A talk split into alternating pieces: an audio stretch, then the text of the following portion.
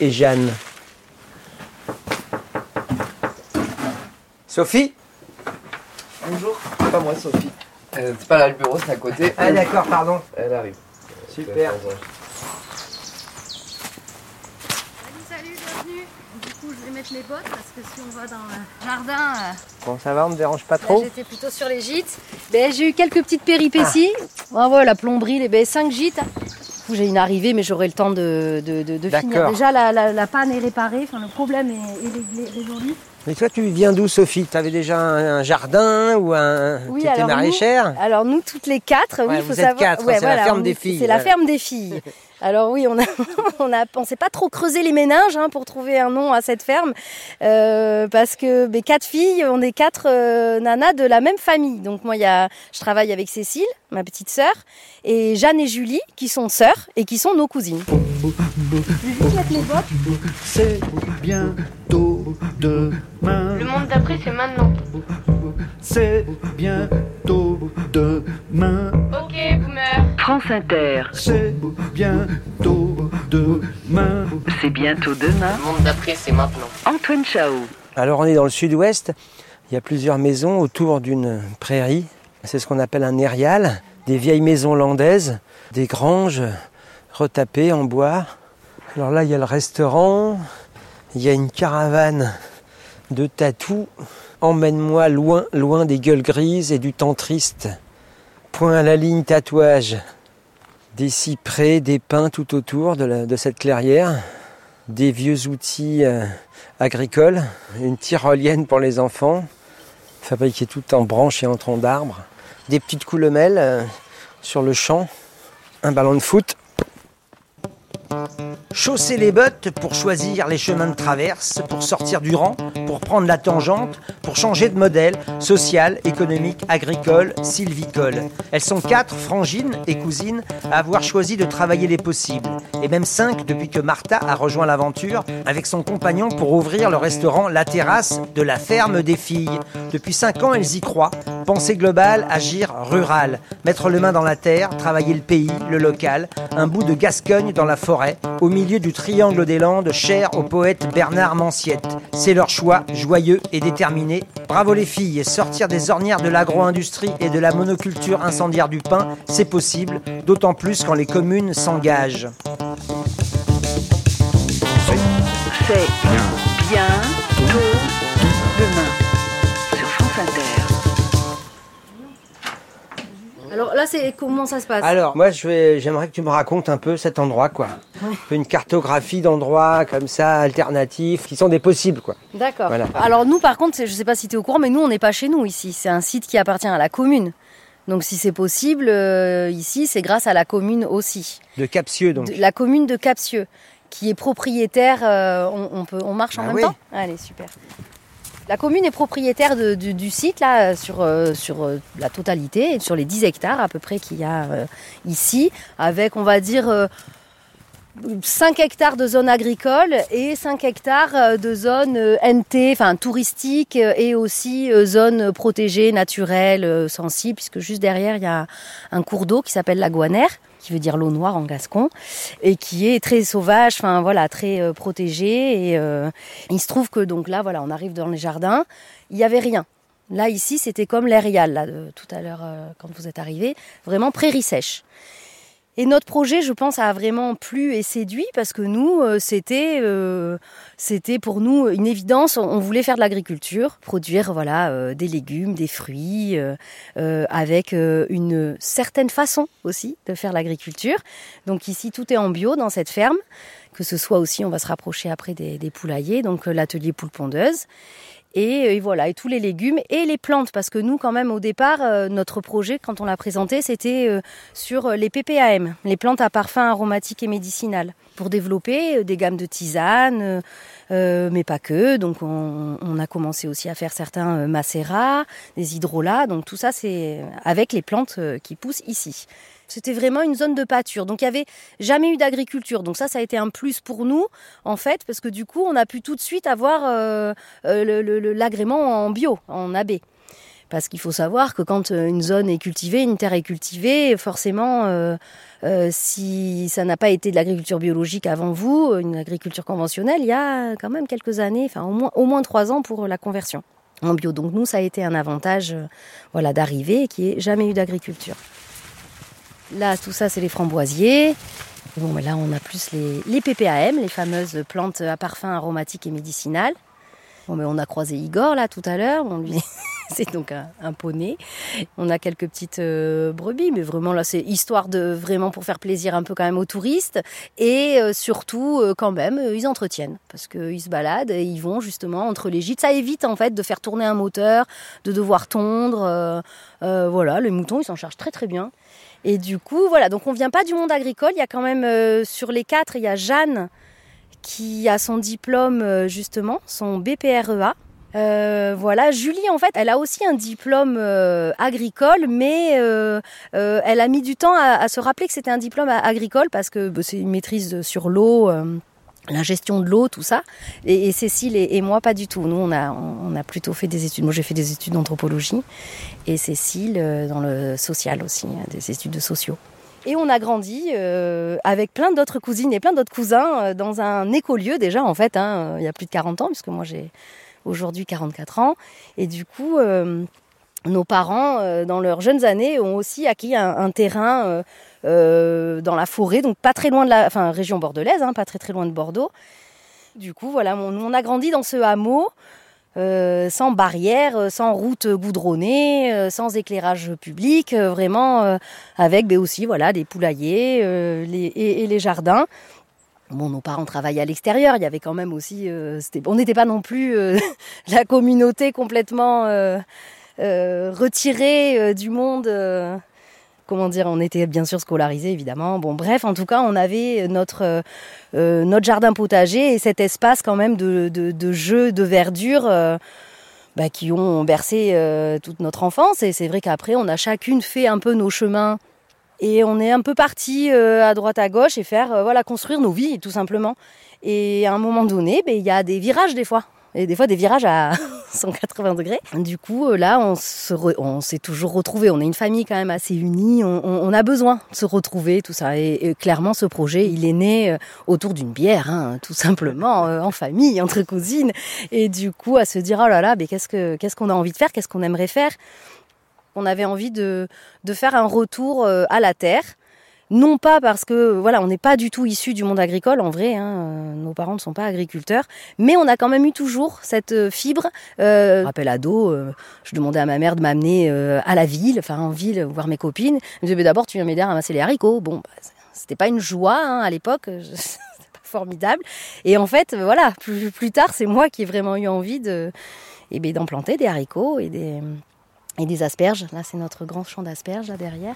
Donc aujourd'hui, c'est une histoire collective. Quoi. Vous menez cette ferme. Alors, c'est une ferme avant tout. Il y a des gîtes. Hein. Tu revenais des gîtes Oui. tout à l'heure. Alors, ça fait pas très très longtemps. Du coup, euh, on est installé depuis euh, février 2019. On est arrivé quelques mois avant, donc fin 2018, où on a été vraiment officiellement euh, les porteuses de, de projets du site. Du coup, il a fallu arriver et puis vous doutez bien là, comme c'était prairie sèche, euh, il a fallu penser quand même un petit peu euh, nos jardins.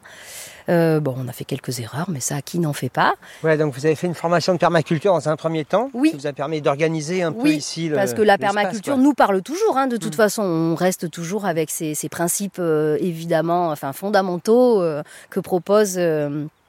Euh, cette, cette façon de faire.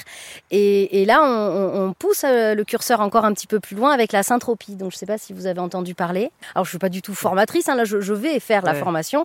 Mais en tout cas, moi, ce que j'ai euh, compris et retenu, c'est qu'effectivement, il y avait cette histoire de stratification, qu'il fallait euh, mettre des arbres euh, dans nos cultures, de l'arbre fruitier, de, de l'ornemental, vraiment beaucoup de diversité, des fleurs, tout ça. Puis, comme maintenant, je suis passée... Ah, je suis désolée. Vas-y, vas-y. Ah, c'est Julie. On est toujours, on est, eh ben oui, tu peux nous rejoindre, super. On est dans les champs, on est dans la grande allée là, juste, enfin au niveau des framboisiers, des asperges. Allez, à tout de suite. Antoine Chao, C'est c'est bien bientôt demain sur France Inter. Ouais. Vous êtes cousine? Oui. Ouais. Alors Julie, toi, tu participes. à- C'est un projet collectif, quoi. Vous êtes euh, toutes les quatre un peu à égalité dans cette aventure. hein. On peut parler oui, d'une est- aventure. Ouais. oui, complètement. hein. On a monté une société. On, on a mis autant d'argent chacune dans la société. On est co-gérante à part égale. Moi, je suis quand même principalement dans les, dans les champs. Voilà, je suis beaucoup moins sur la partie touristique. Et après, je suis aussi un peu sur la, euh, la planification un petit peu des activités un peu générales, quoi. Moi, j'ai un peu fait ça dans mon passé, de la coordination. Donc, euh, et après, je suis vraiment plus sur l'agricole, euh, mettre les, voilà. le- Moi, ça m'intéresse, hein, les. Alors agricole, du coup, tu as découvert, quoi. Complètement. Mais on apprend sur le terrain. Après, on s'est un petit peu formé au début, mais bon, ça reste des petites formations de une semaine par-ci, une semaine par-là. On n'a pas, on va dire, de- enfin moi en tout cas, j'ai pas de formation de base euh, agricole, quoi. Donc après, évidemment, on apprend sur le terrain. Évidemment, on fait plein de conneries au début, parce que ben, ouais, on est assez, euh, comment dire, euh, Autodidacte dans. ouais, puis optimiste sur euh, le fait de, voilà, mettre la main à la terre, on va devenir paysanne, c'est génial, ça va trop bien se passer. c'est pas facile de, en fait, si facile que ça de cultiver des tomates et. Ouais. Ouais. C'est quand même assez compliqué. Du coup, on est parti assez gros et euh, petit à petit, euh, bon, mais là, au bout de cinq ans, on commence à voir ce qui marche, ce qui marche pas, ce qui nous intéresse aussi, ce qui nous intéresse moins.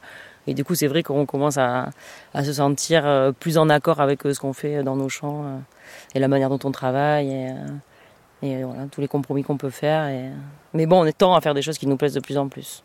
Par exemple, on est de plus en plus intéressé par tout ce qui est l'agroforesterie, le travail avec les arbres. Donc euh, voilà, comment les coupler avec l'agriculture euh, Je leur ai parlé de la prochaine formation en Saint-Tropez. en Saint-Tropez. C'est quoi un érial, alors? Et bien, Arial, c'est c'est la ferme traditionnelle landaise. euh, Enfin, c'est là où est implantée la ferme traditionnelle landaise. voilà.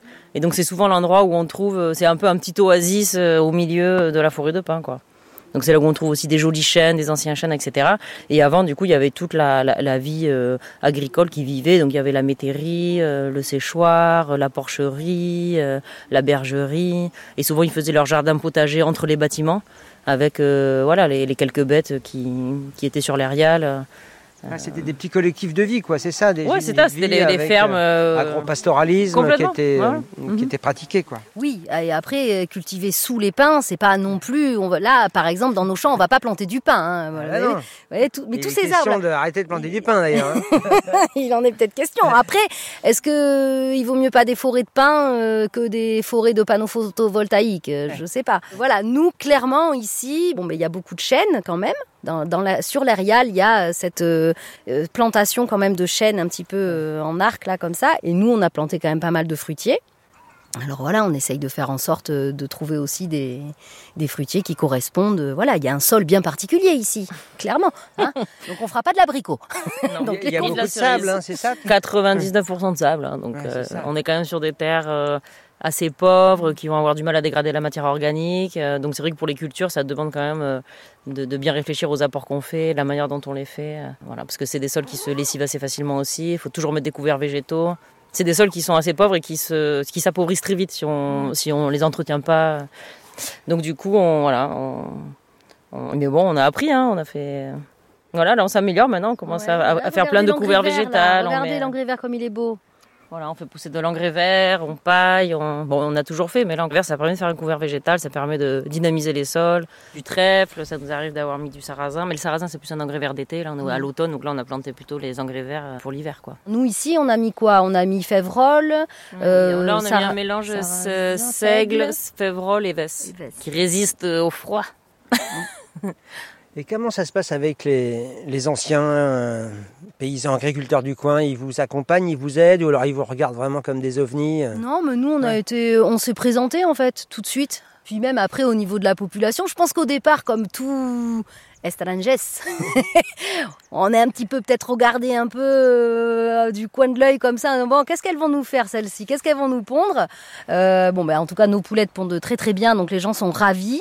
Et je pense que ouais, les gens euh, sentent quand même notre notre énergie positive, notre voilà notre envie quoi de, de, de rester là. On n'est pas là juste là comme ça pour faire. euh, Moi, j'espère. Je- je- je- J'ai envie d'espérer aussi que que des projets comme le nôtre euh, essaiment quoi et qu'il y ait de plus en plus de et c'est quand même ce qui se passe hein, parce que nous Oui. euh, Là, dans le, dans Petits le coin, il y a plein de jeunes qui s'installent et qui, sur des petites surfaces, et ils arrivent, euh, ils envoient du légume, euh, tout ça. Donc nous, euh, voilà, on voit, il y a plein, vraiment, plein, plein de, de jeunes qui s'installent, pas très loin d'ici, Crignoles, ou, enfin voilà, il y a, il y a plein de Mm. petites fermes qui, qui se montent, plus ou moins petites, mais en tout cas qui arrivent, qui, qui, qui produisent du légume, qui font du panier de légumes et que les gens, ils sont très, très contents.